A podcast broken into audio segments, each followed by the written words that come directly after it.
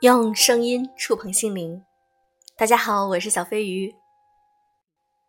圣诞节刚刚过去，这个周末你是怎样度过的呢？其实，坦白说，小飞鱼并没有过圣诞节，因为我觉得这只是很普通的一天。虽然它普通，但是很美好。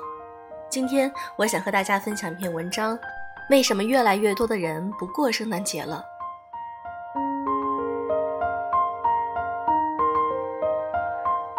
圣诞节这一天要怎么过才会有意义？有人说和朋友约好了一起去环球影城玩，有人早早买好了车票要去见那个平时没有见到的人，有人想和伴侣一起在家吃着爆米花，重温电影《真爱至上》。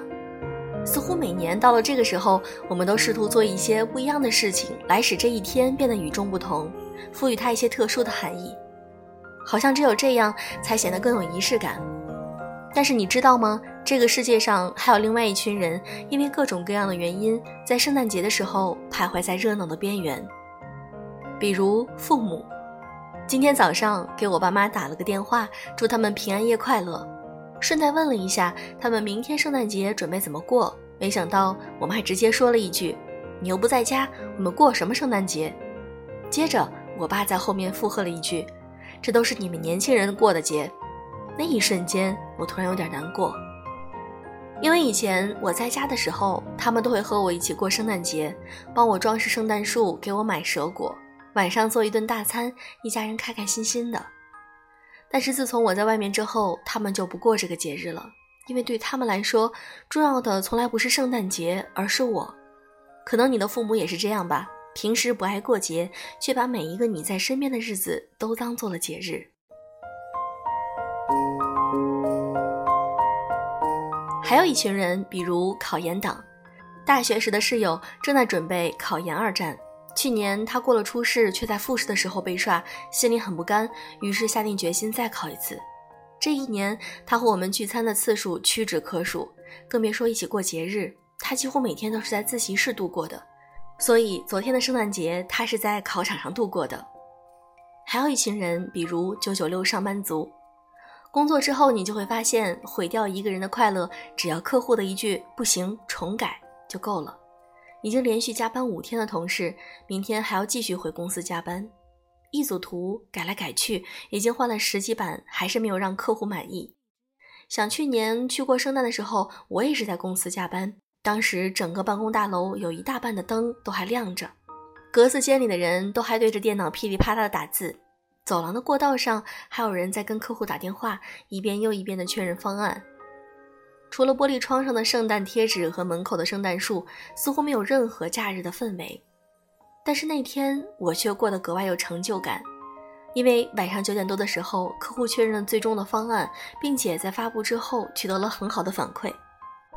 那一刻，突然感觉所有的努力都值得了。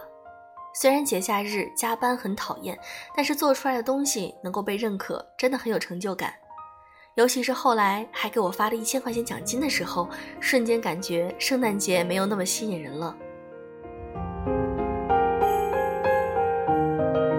还有一群人，比如农民工，晚上十点多跟朋友吃完饭准备回家的时候，看到四五个农民工在往地铁站方向走。零下六度的天气，有一个大叔外面竟然只穿了一件夹克外套，整个人看起来格外的单薄精瘦。还有一个大叔穿着一件很久没有洗过的棕色棉袄，经过我旁边的时候，我看到他胳膊后面已经开线，棉花都跑了出来。另外几个人也都穿得特别朴素，每个人的衣服和裤腿上都糊着水泥，看起来像是刚忙完工地的工作。看到那个画面，突然感到鼻子一酸。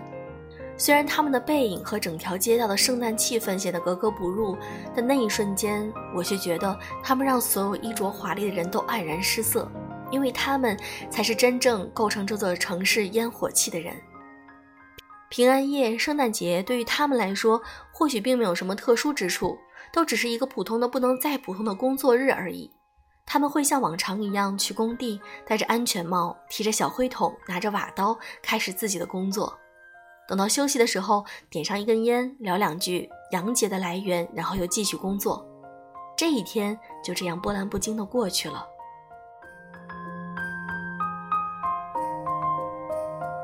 也许在我们看来，圣诞节是最重要的仪式感，但对于父母来说，圣诞节最重要的是孩子能在身边；对于考研的人来说，圣诞节最重要的是考试做的全对；对于九九六的上班族来说，圣诞节最重要的是搞定客户，获得成就感；对于普通的农民工来说，圣诞节最重要的是多干点活，多挣点钱，然后早点过节回家。对于不同的群体来说，圣诞节有着不同的含义，或深或浅，或浓或淡。但这一天，不论我们是怎么度过的，它都是有意义的，因为我们都是为了让自己过得更好而努力。也许方式不同，但我们最后的目标都是能够让自己幸福，让家人幸福，让我们所爱的人幸福。所以，小飞在这里送出圣诞节迟到的快乐。另外，小飞又有一个非常好的消息想和大家说，飞鱼读书会正式成立了，希望大家能够关注我的微信公众号，嗯，优质女子必修课，然后能够关注飞鱼读书会的嗯近期的海报宣传。好了，今天的节目就到这里，祝各位晚安。